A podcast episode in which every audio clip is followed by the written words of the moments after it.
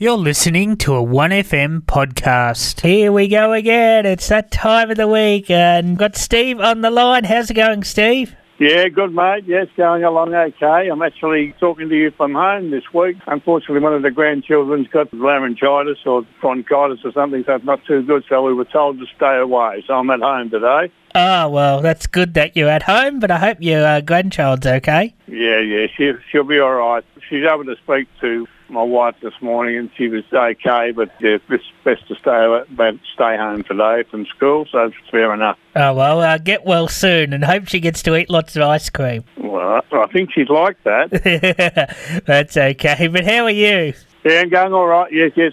A quick report on the eye, and the, the right eye's got 20/20 vision now, so that's pretty good. And I'm going to have the other one done in a couple of weeks, so I'll have this fantastic eyesight, Josh. Uh, it'll be be amazing to see everything again. I must say. Oh, you have much better eyesight than me. I got glasses on, and I just realised before we start, shall we talk about the footy this week? Oh, you can if you want to, but uh, yeah, I, yeah. nothing to talk. Nothing to talk about. I know you're a one-eyed horse supporter. How did they go last week? I'm just wondering. Yeah, right. That's okay. Yeah, that's all right. We're very much undermanned, and I can truthfully say to you, I was I was expecting about a, a defeat of about four, six goals. I was a bit bit annoyed about the 10, but anyway, so be it. We, we are where we're at, and you are where you're going, so that's fine. that's all right. I had to sneak a mention on. But anyway, let's go. Who we got to talk about this week? Well, I think most of the listeners will definitely have heard of this particular gentleman, Del Shannon. Uh, yeah, I've heard of Del Shannon, and uh, I love Runaway. I loved it when I was a kid.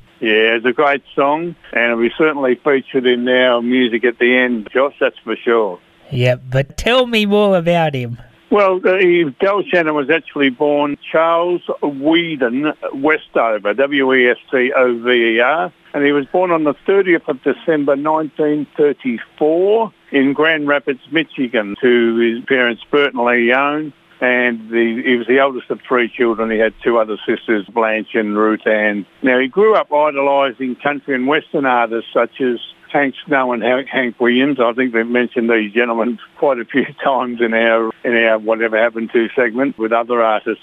Now, and he, he initially learned how to play ukulele, which was quite an interesting start to uh, life. But once he bought his he bought his first acoustic guitar for five dollars and at 14, he walked to his local railway station to purchase a new guitar, which he put on order. And, and he took this particular guitar everywhere. And even his school principal had to allow him time to play in the boys' locker room so he wouldn't distract his fellow classmates. Del Shannon later said that this was where he learned about how getting an echo sound off the bathroom tiles by setting up an amp on the toilet seat.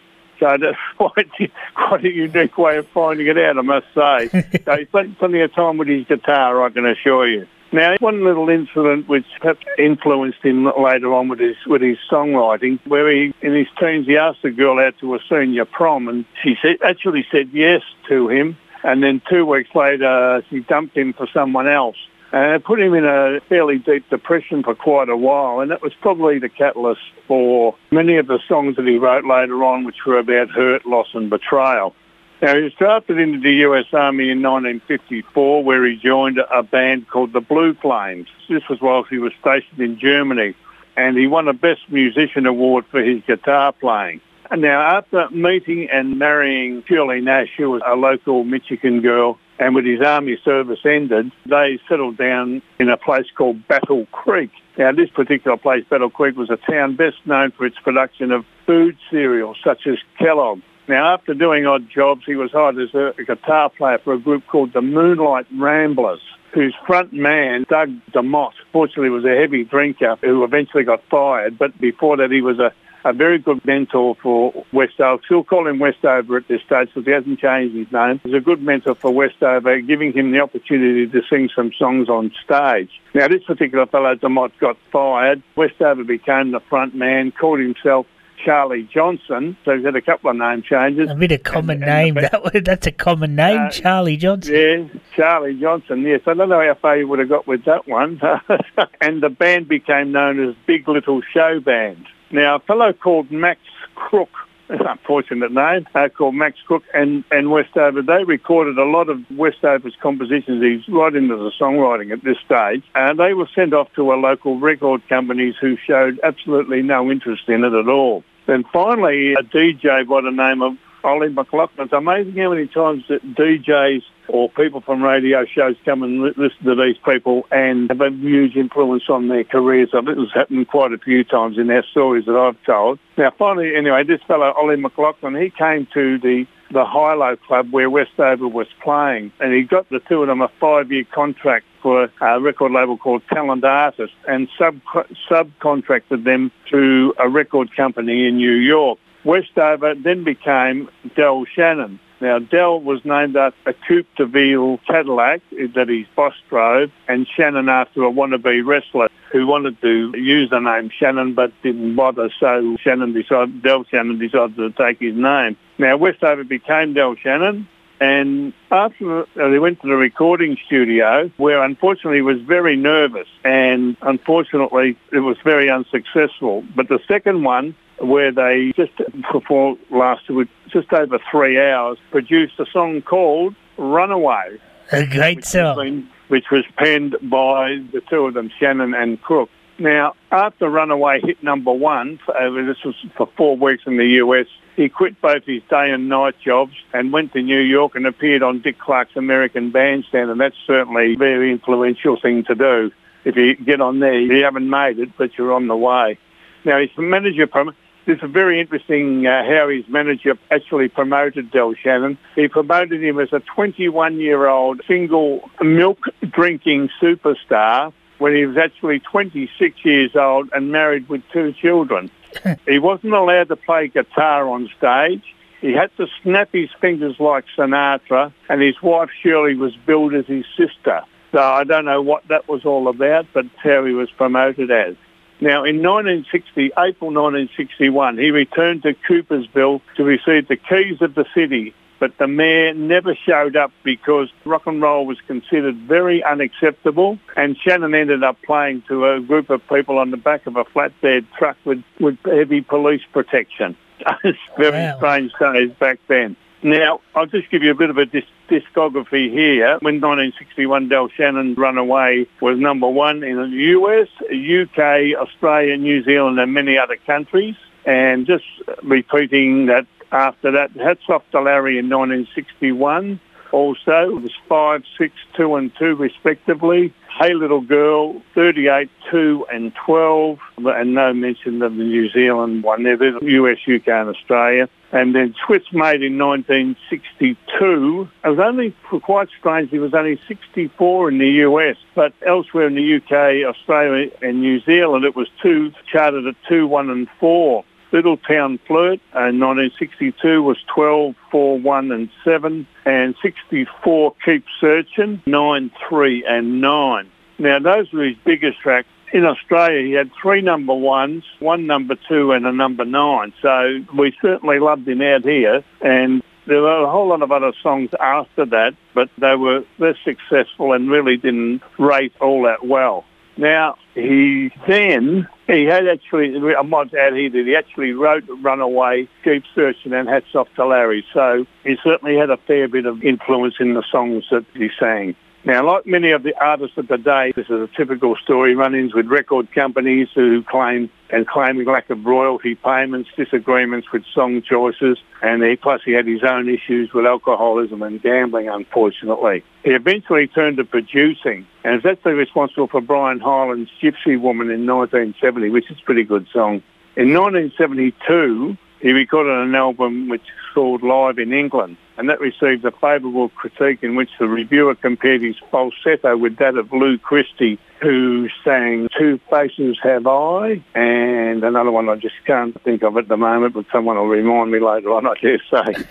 a 1976 concert at the Roxy Theatre was described by a critic as pure, personal and simple rock and roll, dated but gratifyingly undiluted. In other words, just raw talent. It was just a fantastic concert, in other words. And then the New York Times reviewer described the concert of his in 1982 as an easygoing pop country style. So he certainly could uh, do co- uh, concerts pretty well by the sound of it. Now, in 1990, we're moving right along here because basically the hits had dried up and he was only do, working at, uh, at concerts, etc., and, and writing. In 1990, he recorded with Jeff Lynne of ELO, and rumours abounded that he would actually join the Travelling Wilburys after Roy Orbison had passed away. Oh, Unfortunately, that never eventuated as he committed suicide. oh that's sad. February- That's shocking, shocking news. I remember hearing the news and being devastated at the time. On February the 8th, 1990, having he had been suffering depression for quite a long time in the years leading up to his passing.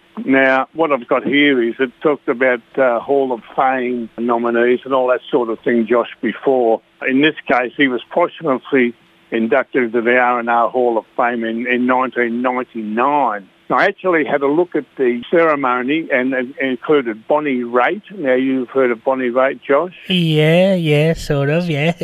and Billy Joel. And Billy Joel did a terrific version of Runaway. And if anyone has, has a look on YouTube, I actually quite enjoyed it. A very good, a very good version of it. And he's also inducted into the Michigan Rock and Roll Legends Hall of Fame also in 2005. Now, also, the Travelling Wilburys actually recorded their own version of Runaway later as a dedication to him. And my closing comments on this about Del Shannon was memorable songs and never forgotten and counterbalance that always remembered. Basically saying the same thing, but really meaning that those songs will always live in the memory. Yeah, and yeah, I've liked Runaway since I was a kid. I remember really liking it, dancing to it when I was young. Yeah, and there was also a disco type version of Runaway, which he recorded later, and I quite like that one too. But we are, go- I am going to ask for the original, and I think we'll start off with that one, Josh, if Yeah. wouldn't mind. Well, thank you. And here it is. Here's Runaway by the great Del Shannon. Yeah, it's a brilliant song. Runaway it by is.